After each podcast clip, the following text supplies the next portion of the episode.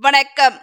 எங்கள் கதைத்துளி உங்கள் செவிகளின் பசிக்கு விதைத்துளி உங்கள் அனைவரையும் வரவேற்பது கதைத்துளி.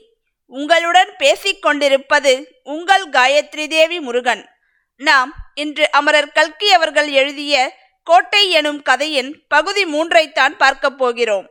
நாம் முந்தைய பகுதியில் கோட்டையில் ஒரு இளைஞனை காண்கிறார் என்றும் அந்த இளைஞன் தனது அனுபவங்களை கூறுவதாகவும் அதில் சிலம்பின் ஒளி கேட்பதாகவும் பார்த்தோம். இனி இந்த பகுதியில் சிலம்பின் சப்தத்தினால் அந்த இளைஞன் எதிர்கொண்ட அனுபவம் யாதென்பதை அமரர் கல்கி அவர்களின் எழுத்து நடைக்கு உயிர் கொடுத்து கதைக்குள் வாழ்வோமா? வாருங்கள். இன்று நாம் கேட்கப் போவது அமரர் கல்கி அவர்களின் கோட்டை. பகுதி மூன்று. சிலம்பின் ஒளி நெருங்கி நெருங்கி வந்து கொண்டிருந்தது.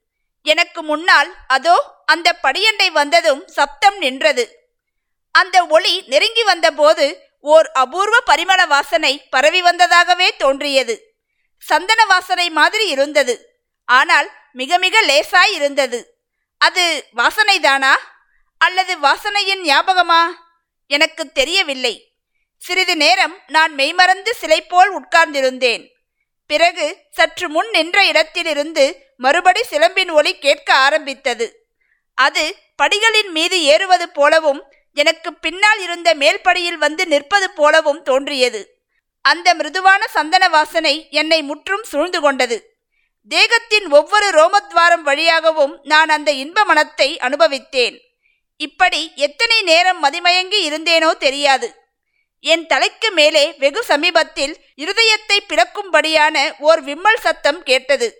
அடுத்த வினாடி என் மீது சலசலவென்று நீர்த்துளிகள் விழுந்தன. அளவிலாத திகில் கொண்டவனாய் தூக்கி வாரி போட்டுக்கொண்டு எழுந்திருந்தேன். அப்படி எழுந்திருந்த போது என் மேலே மிக மிருதுவான பட்டுத்துணி உராய்வது போன்ற உணர்ச்சி உண்டாயிற்று.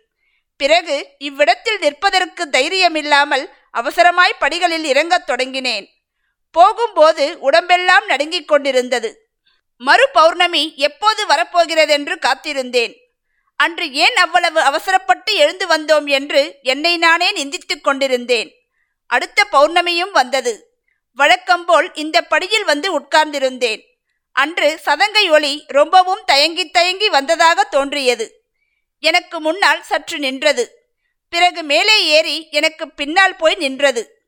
முன்போலவே அந்த இனிய சந்தன வாசனை என்னை சூழ்ந்தது. ஆனால் முன் தடவையைப் போல் லேசாக இல்லை. சந்தேகமற உணர்ந்து அனுபவிக்கக்கூடியதாய் இருந்தது சற்று நேரத்துக்கெல்லாம் பூ போன்ற மெல்லிய கரங்களால் யாரோ என் தோள்களை கட்டித் தழுவுவது போன்ற உணர்ச்சி உண்டாயிற்று. தலையிலிருந்து கால் வரையில் நான் புலங்காகிதம் கொண்டேன். அந்த ஸ்பரிசம் அவ்வளவு உண்மையாக தோன்றியபடியால் தழுவிய கைகளை பிடித்துக்கொள்ள என் கரங்களை உயர்த்தினேன். ஆனால் என் கைகள் ஒன்றையும் பிடிக்கவில்லை. திடுக்கிட்டு திரும்பி பார்த்தேன். வெறும் வெட்ட வெளிதான் இருந்தது. அப்படியே நான் மூர்ச்சையடைந்து விழுந்திருக்க வேண்டும். எனக்கு மூர்ச்சை தெளிந்தபோது சந்திரன் ஆகாயத்தில் வெகு தூரம் உயர வந்துவிட்டது. தள்ளாடிக்கொண்டு நடந்து வீடு சென்றேன். என்னை இன்பப் பரவசத்தில் ஆழ்த்தி மூர்ச்சையடையச் செய்த அந்த ஆலிங்கனத்தை நினைக்கும் போதெல்லாம் மயிர்கூச்சல் உண்டாயிற்று. மறுநாள் சூரியோதயம் ஆனபோது முதல் நாள் மாலை அனுபவம் வெறும் பொய்யென்று தோன்றிற்று. எனக்கு ஏதோ சித்த பிரம்மைதான் உண்டாகி நாளுக்கு நாள் அதிகமாகி வருகிறதென்று நினைத்து பயந்து போனேன். இனிமேல் இந்த கோட்டை பக்கம் வரக்கூடாதென்றும் உறுதி செய்து கொண்டேன். ஆனால் அந்த உறுதி வெகு சீக்கிரத்திலேயே குலைந்து போயிற்று. அன்று பள்ளிக்கூடத்துக்கு போனதும் பிள்ளைகள் சிலர் ஏ சார் உங்களிடம் என்ன சார்? சந்தன வாசனை கம்மென்று வருகிறதே. எங்கேயாவது கல்யாணத்துக்கு போயிருந்தீர்களா? என்றார்கள். ஆகவே என்னுடைய அனுபவம் வெறும் பிரம்மை அல்ல மயக்கம் அல்ல உண்மையாகவே பிரதி பௌர்ணமியும் ஒரு மாய ரூப மோகினி என்னை தேடி வருகிறாள். அவள் யார்? எப்படிப்பட்டவள்? எதற்காக இந்த ஏழை உபாத்தியாயரை தேடி வருகிறாள்? என்றாவது ஒரு நாள் அவளை ரூபத்துடன் நான் காண்பேனா? இந்த அற்புத அனுபவத்தின் மர்மம் இன்னதென்பதை தெரிந்து கொள்வேனா? இதற்கு பதில் அடுத்த பௌர்ணமி அன்று எனக்கு கிடைத்தது. அன்று வழக்கம்போல் சதங்கை ஒளி கேட்டதும் நான் ஒளி வந்த திசையை நோக்கி திரும்பி பார்த்தேன். மெய் சிலிர்த்து திகைத்துப் போனேன். உண்மையாகவே ஒரு பெண்ணுருவம் என்னை நோக்கி வந்து கொண்டிருந்தது. அவ்வுருவம் நடந்து வருவதாக தோன்றவில்லை. காற்றில் மிதந்து வருவதாக தோன்றியது. அது உண்மை உருவந்தானா அல்லது உருவெளி தோற்றமா?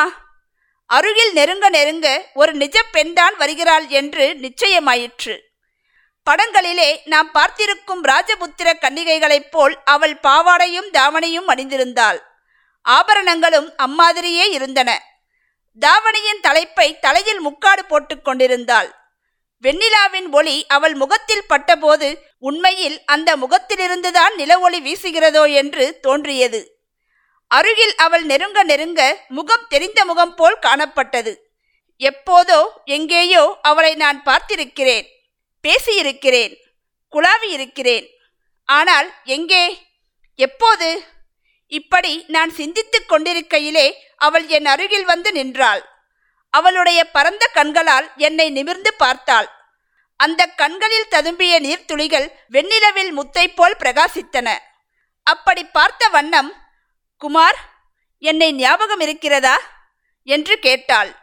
அந்த இனிய குரல் என் காதில் விழுந்ததும் என் இருதயம் விம்மி வெடிப்பது போல் இருந்தது. எப்போதோ ஒரு சமயம் அவளுடைய கையை நான் பிடித்துக்கொண்டு இந்த ஜென்மத்தில் மட்டுமல்ல ஏழேழு ஜென்மத்திலும் உன்னை நான் மறவேன். இது சத்தியம் என்று அவளுக்கு வாக்கு கொடுத்தது மிக பழைய ஒரு கனவைப் போல் ஞாபகம் வந்தது. அவளுடைய கேள்விக்கு ஏதோ பதில் சொல்ல வாயெடுத்தேன். அந்த கணத்தில் ஸ்மரணையற்று கீழே விழுந்தேன். குமாரசுவாமி சொன்ன கதையை ஏட்டில் படிக்கும்போது உங்களுக்கு நம்பிக்கை உண்டாகிறதோ என்னவோ தெரியாது.